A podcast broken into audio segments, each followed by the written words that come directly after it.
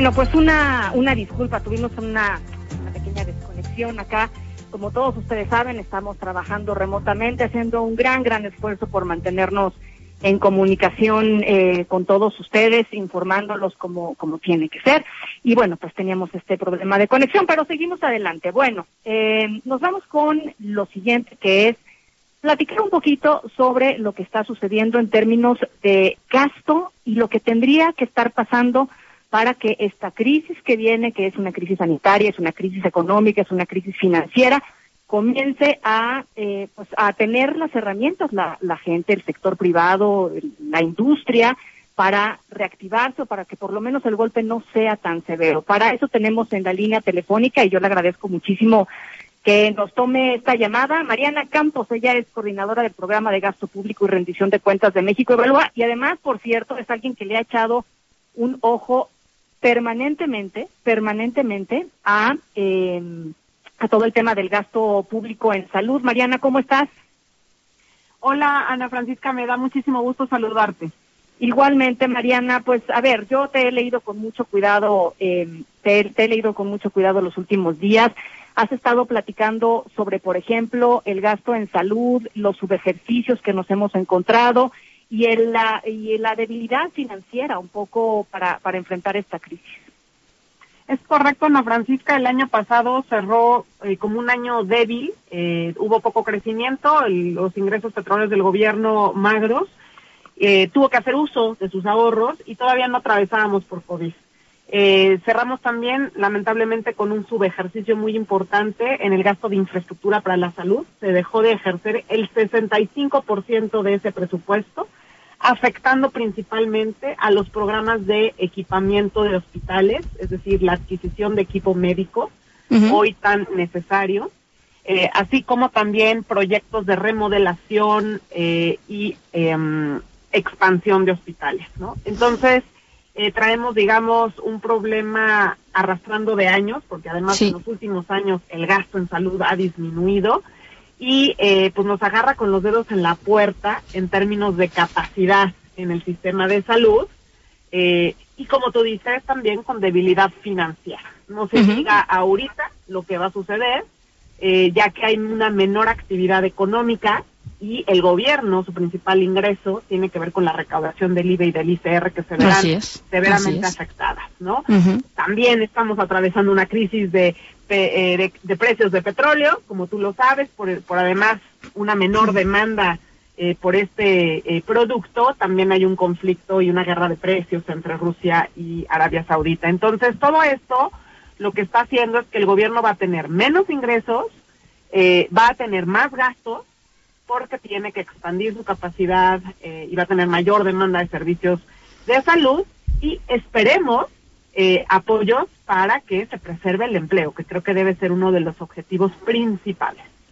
Estábamos platicando hace ratito cuando empezó el programa con nuestra reportera Rocío Méndez, están en Palacio Nacional reunidos eh, empresarios, eh, algunas de las de los eh, líderes de las cúpulas empresariales del país con el presidente López Obrador que en tres días va a anunciar, el próximo domingo va a anunciar, eh, eh, ha dicho él, el paquete, digamos, económico para, para tratar de superar esta crisis.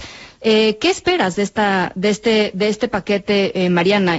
más allá de qué quisieras, ¿qué, ¿qué, esperarías? Porque yo no estoy segura de que el presidente esté, pues no sé si, si sopesando cuidadosamente la gravedad de, de, de esta crisis después de las declaraciones que ha hecho, ¿no? O sea, hoy mismo dijo que pues que la crisis caía un poco como anillo al dedo, ¿no?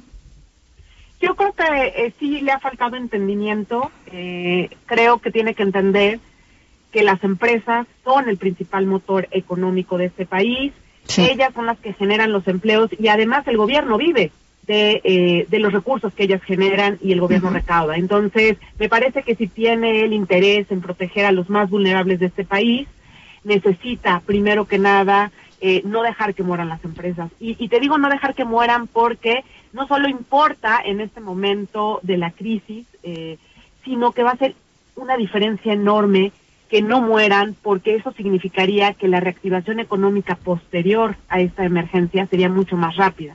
Claro. Entonces yo creo que eh, ya anunció anoche el gobierno que va por más endeudamiento. Yo creo que todavía sus números son muy conservadores de lo que esto nos va a costar Eh, lo que no ha anunciado es el paquete fiscal, ¿no? También anunció, por ejemplo, medidas que se han tomado a nivel política monetaria, y muchos de estos esquemas eh, que hemos visto que los bancos ofrecen ya a sus acreditados están siendo motivados por esos cambios en la política monetaria que yo creo que han sido muy buenos.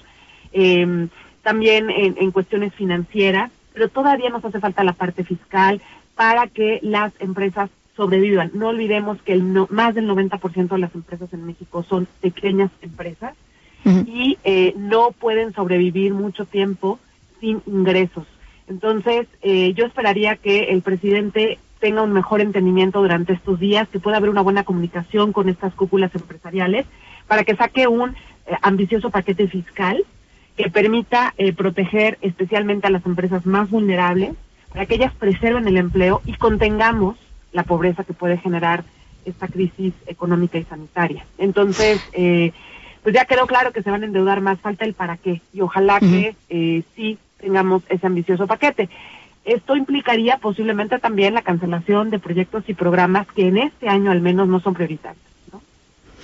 Eh, eh, ahí, ahí justo era mi, mi, mi, pregunta, Mariana, iba, iba en ese sentido. Eh, el presidente mantiene su, su convicción de que es posible eh, sortear esta crisis, que digo, nada más para, me encontré estos dos datos literalmente hace, hace una hora que estaba eh, terminando de revisar portales, Bank of America pronostica un recorte de, de, de la economía mexicana en 8.5 para este año, Barclays lo hace en, en, en 5 puntos también del Producto Interno Bruto, es decir, son, son caídas eh, monumentales, ¿no? El presidente en este contexto dice que todavía se pueden hacer sus proyectos prioritarios, como por ejemplo Dos Bocas, o como por ejemplo Santa Lucía, o como por ejemplo el Tren Maya.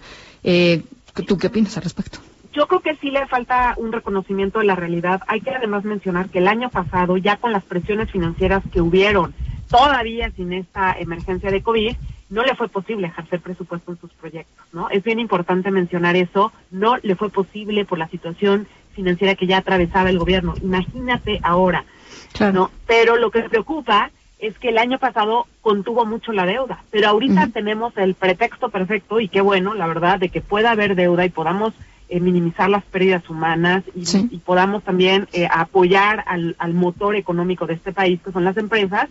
Pero lo que preocupa mucho es que entonces, bienvenida a la deuda, que empiece a aumentar y que no se cambien las prioridades del gasto. Eso es uh -huh. lo que yo esperaría que cambiara este domingo eh, y que sí hubiera una aceptación en términos de prioridades, ¿no? Uh -huh. Bueno, pues estaremos platicándolo seguramente la semana que entra. Te agradezco mucho por lo pronto, Mariana, estos minutitos y estamos en estamos en comunicación. La pueden seguir en Mariana-C-Vechik, ¿cierto? Muchísimas gracias, Ana. Así es, es correcto. Estamos ahí en el Twitter y eh, pues voy a estar encantada de seguir la conversación. Gracias. Muchas gracias. Gracias, Mariana. Eh, las cinco con cuarenta y nueve. Nos vamos a otras cosas.